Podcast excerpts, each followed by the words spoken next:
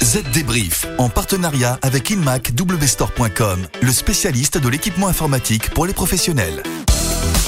Bonjour à tous, nous voici de retour pour un nouveau Z Débrief, votre podcast de l'actualité numérique.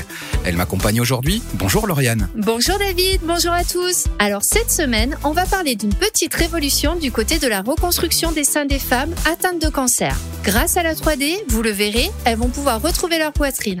Une disparition aussi cette semaine, celle de John McAfee, l'inventeur d'un des premiers logiciels antivirus commerciaux. On parlera aussi d'une autre disparition, celle de presque 60 millions d'euros, qui en raison d'une réinitialisation se serait envolée. C'est ce qu'affirme le fondateur français d'une association qui promettait de faire fructifier de l'argent grâce au marché de la crypto-monnaie. On verra aussi le moyen qu'ont trouvé les chercheurs pour rapetisser les ordinateurs quantiques. Et puis pour finir, on vous donnera quelques conseils pour bien choisir le disque dur de votre ordinateur. Allez, le Z débrief, c'est parti. Dernières infos. Pour commencer, il est donc question de santé et de reconstruction mammaire. Régulièrement, les chirurgiens doivent faire face à une pénurie de tissus mous utilisés pour soutenir les implants mammaires. Eh bien, les sociétés spécialisées dans l'impression 3D, 3D Systems et Colplant, ont annoncé vouloir créer ce type de tissu en développant un collagène humain d'origine végétale, un tissu qui pourrait correspondre à l'anatomie d'une patiente. Et l'avantage de ce tissu, c'est qu'il ne provoque pas de réaction immunitaire chez les patientes pas de rejet. Si cette belle invention voit le jour, elle pourrait soulager des millions de patientes. L'an passé, selon l'Organisation mondiale de la santé, 2 300 000 femmes ont été touchées par un cancer du sein. Nombreuses sont celles qui ont dû subir une ablation partielle ou totale du tissu mammaire. Une belle invention qui devrait aussi permettre à 3D Systems et Colplant de développer leurs activités dans la bioimpression 3D de tissus et d'organes humains. Parlons maintenant d'une disparition qui met en émoi le monde de l'informatique et de la cybersécurité. John McAfee c'était un mercredi dernier dans une prison de Barcelone à l'âge de 75 ans. Le pionnier de l'antivirus se serait suicidé. Mais tout d'abord, que faisait ce célèbre entrepreneur dans une geôle espagnole? Catalane, plus précisément. Il attendait une extradition pour les États-Unis où il devait répondre à une série de chefs d'accusation liés à de l'évasion et de la fraude fiscale entre 2016 et 2018. Il risquait 30 ans de prison. Le ministère de la Justice l'accusait de n'avoir pas payé des millions de dollars d'impôts grâce à un système de crypto-monnaie et d'avoir escroqué les investisseurs de son entreprise. Pour rappel, John McAfee avait fondé et dirigé la société de logiciels McAfee Associates de 1987 à 1994 et créé le premier logiciel antivirus commercial. Il a ensuite démissionné et fondé des dizaines d'autres entreprises tout en menant une vie assez fantasque entre l'Europe, l'Asie et l'Amérique du Sud. Alors escroc, mytho, génie L'histoire jugera.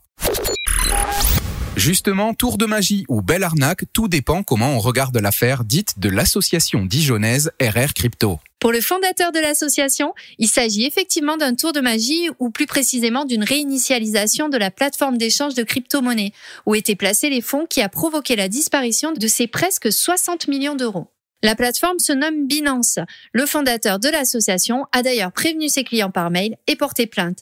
Le parquet de Paris a ouvert une enquête. Et il va peut-être découvrir le poteau rose. Jusqu'à mars dernier, date de la disparition des capitaux, l'association proposait à ses membres d'investir dans des crypto-monnaies en laissant son équipe de traders se charger de faire fructifier les fonds. Plusieurs messages sur des forums laissent entendre que l'association promettait des rendements de 10% par mois pour les adhérents. 10%, c'est énorme, peut-être trop pour être honnête. En tout cas, du côté de la plateforme incriminée, Binance, on affirme ne détenir aucun compte au nom de RR Crypto et ne pas proposer de procédure de réinitialisation de ses portefeuilles. Une affaire à suivre donc.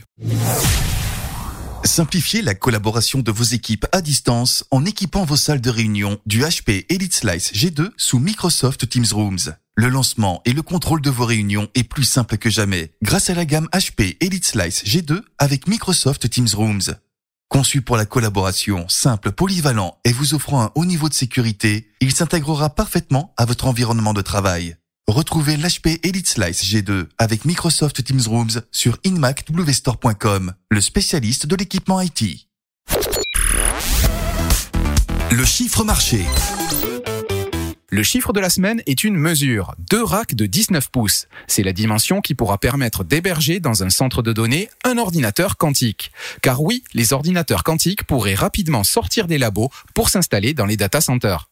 Des chercheurs viennent de trouver le moyen de réduire leur taille. Ils ont même conçu un prototype d'ordinateur quantique suffisamment compact pour tenir dans des racks de centres de données ordinaires. De quoi étendre la portée de cette technologie. Pour tenir dans deux racks de 19 pouces, chaque élément constitutif de l'ordinateur quantique a dû être réduit. Le plus grand défi, bien sûr, a été de faire en sorte que le dispositif ne compromette pas ses performances. Défi remporté par les auteurs d'un projet scientifique européen qui a bénéficié de 10 millions d'euros de l'Union européenne.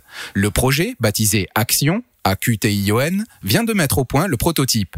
Des mesures ont montré que les performances et le taux d'erreur de ce système étaient comparables à ceux de production en laboratoire. Les capacités matérielles et logicielles du prototype seront encore améliorées avant qu'il ne soit proposé sous forme commerciale. Les chercheurs prévoient de proposer l'accès à l'appareil via le cloud pour tester des algorithmes quantiques sur un langage informatique quantique, indépendant du matériel.